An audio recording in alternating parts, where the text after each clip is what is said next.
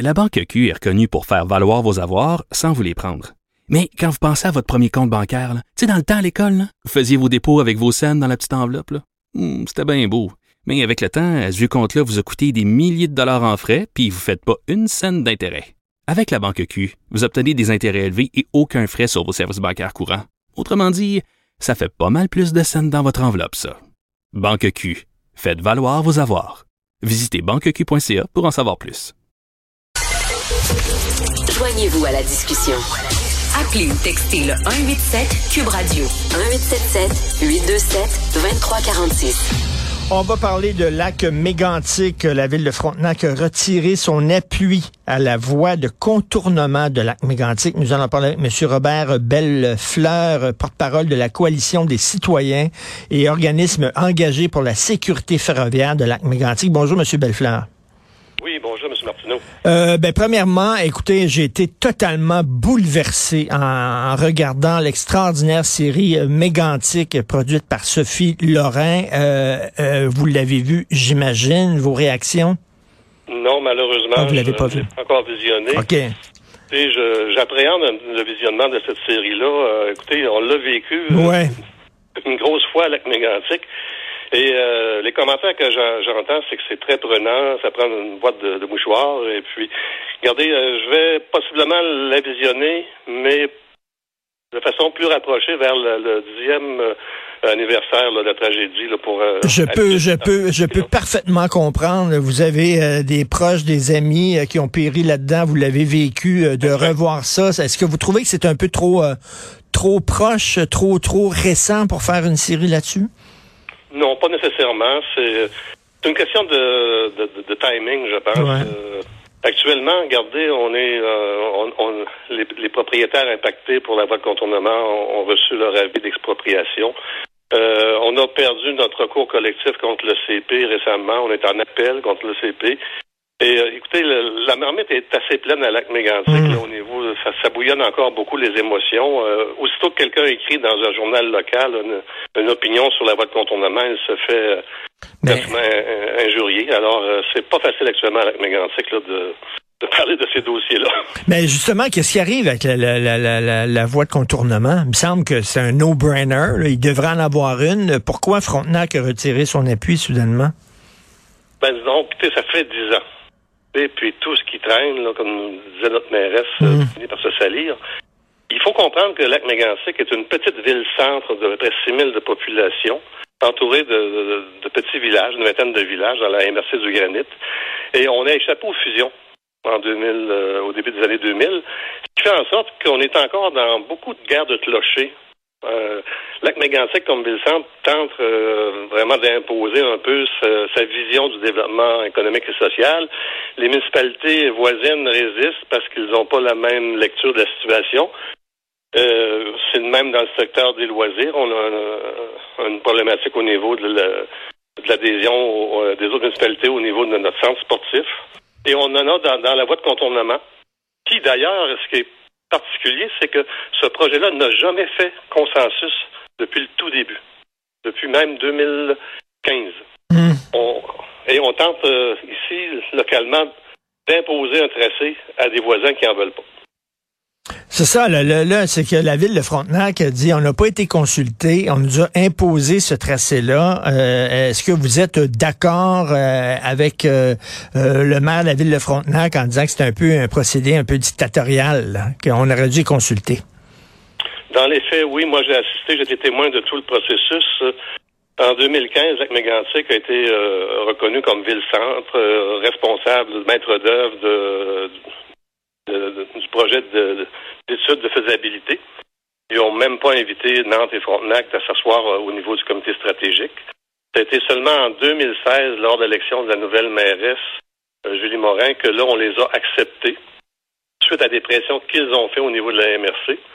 Euh, mais à partir de ce moment-là, c'est comme si on leur disait, écoutez, voici le tracé, on ne le change pas, faut aller vite, euh, faut pas perdre de temps. Euh, On, par contre, on s'engage à, limiter au maximum les impacts négatifs euh, auprès des populations. Et euh, pendant tout le processus, euh, moi j'en étais témoin, même au niveau des deux BAP, parce qu'on a eu deux BAP qui ont, qui ont suivi tout le processus.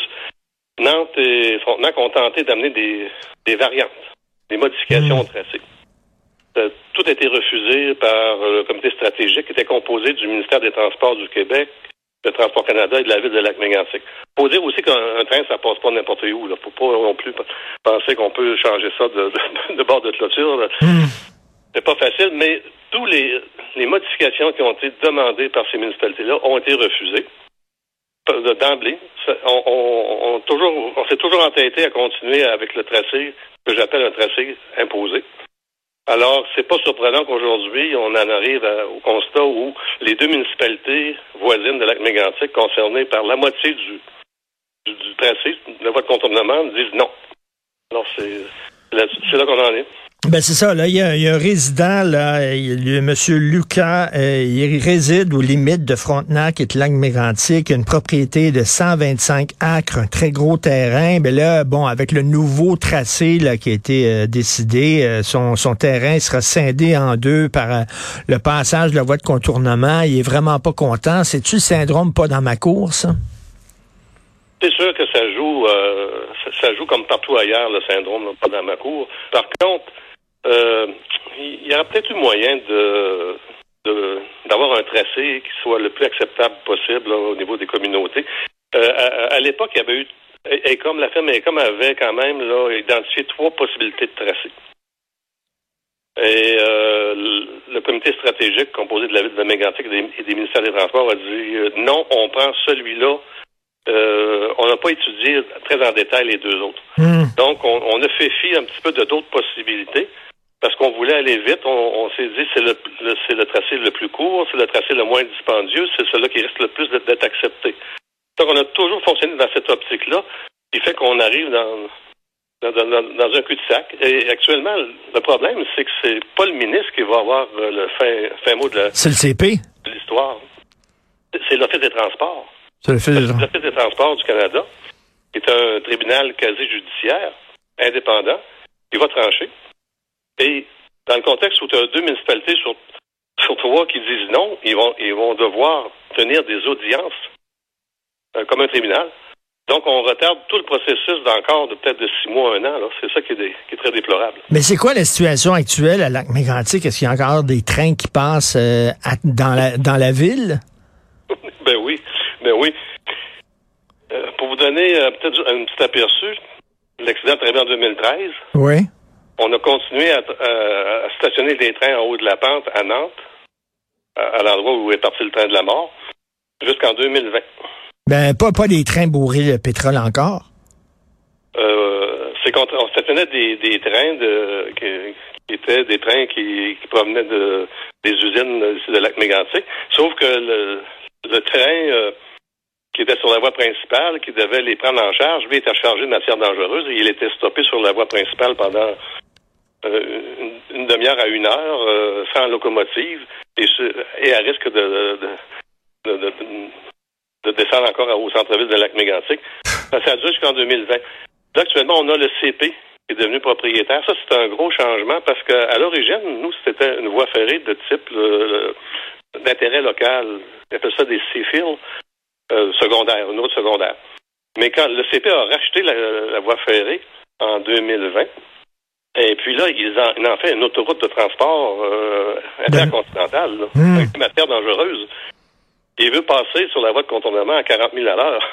Euh, alors... Euh, pour vous, pour vous, c'est trop rapide? Pour vous, c'est trop rapide, 40 000 à l'heure?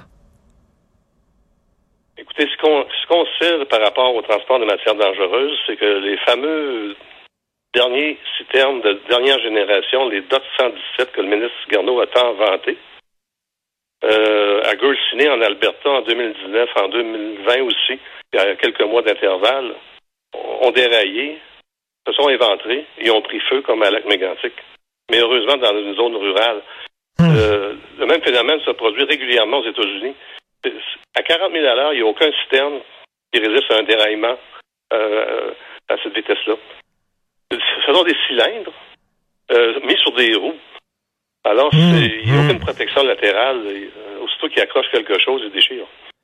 Mais là, euh, j'imagine qu'il y a d'autres villes au Canada euh, qui sont dans la même situation, c'est-à-dire où il y a des trains bourrés de matières dangereuses qui traversent complètement. Il n'y a, pas des voies de contournement pour chaque ville. Écoutez, ce que je, répète souvent, c'est qu'autrefois, les trains amenaient la vie dans les, dans les villes. Les villes se sont construites autour des voies ferrées. Bon, le bois, les animaux, le transport des passagers, les marchandises, tout arrivait par le train. Euh, avec le développement du camionnage puis du euh, euh, des récents moyens modernes, c'est le, camionnage qui fait le travail. les trains actuellement ne transportent que des matières de type industriel. Donc, ils, n'ont plus d'affaires nécessairement dans les centres-villes. Ils devraient passer par les parcs industriels. Mais complètement. regardez, dernièrement,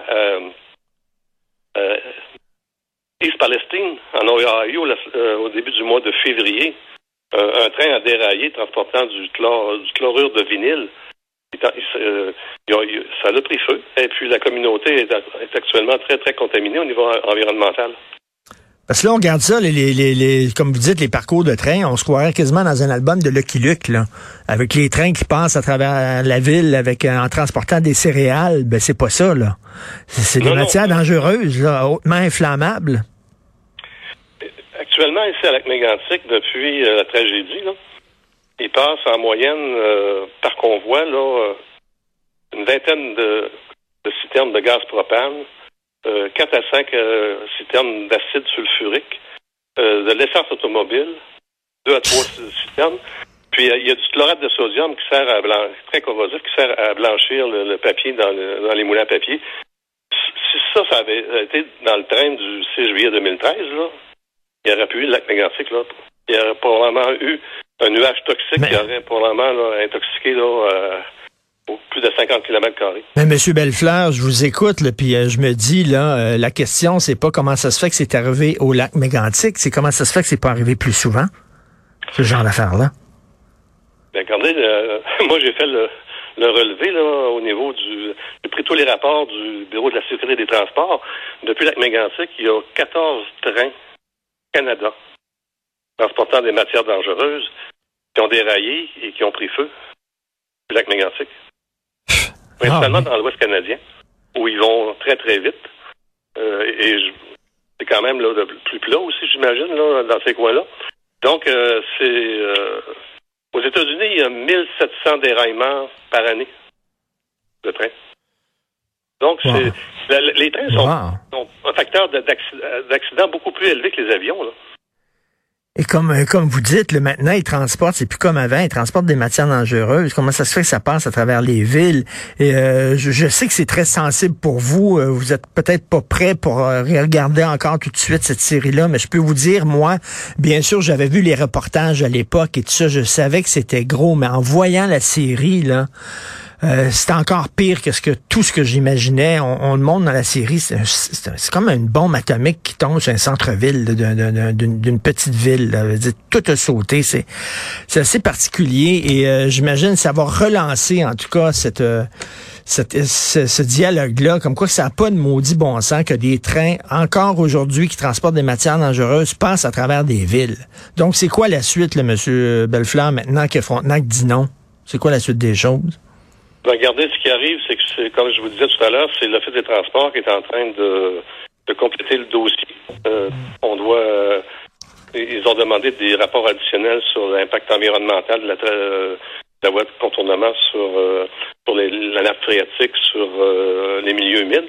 Suite à ça, eux, vont recevoir pour le moment de Nantes et de, des avis de, de, de refus. À ce moment-là, ils vont devoir tenir des audiences, donc un tribunal, euh, qui va durer combien de mois, combien d'années, je ne le sais pas, là, une cause de même. Mais à la fin, à la fin, tout le l'Office va quand même dire oui au projet, en autant que qu'il s'assure que, tout le, tous les commettants là-dedans vont être quand même là, euh, euh, bien traités. Mm. Mais ça, moi, je considère que ça va encore prendre. ça retarde le projet peut-être d'un an et demi, deux ans. C'est ça qui est triste. Ben oui, tout à fait. Ça traîne, ça traîne, c'est épouvantable malgré euh, malgré euh, ce qui s'est passé. Merci beaucoup, Monsieur euh, Robert Bellefleur, porte-parole de la coalition des citoyens et organismes engagés pour la sécurité ferroviaire de Lac Mégantic. Bonne journée. Merci. Merci Au revoir.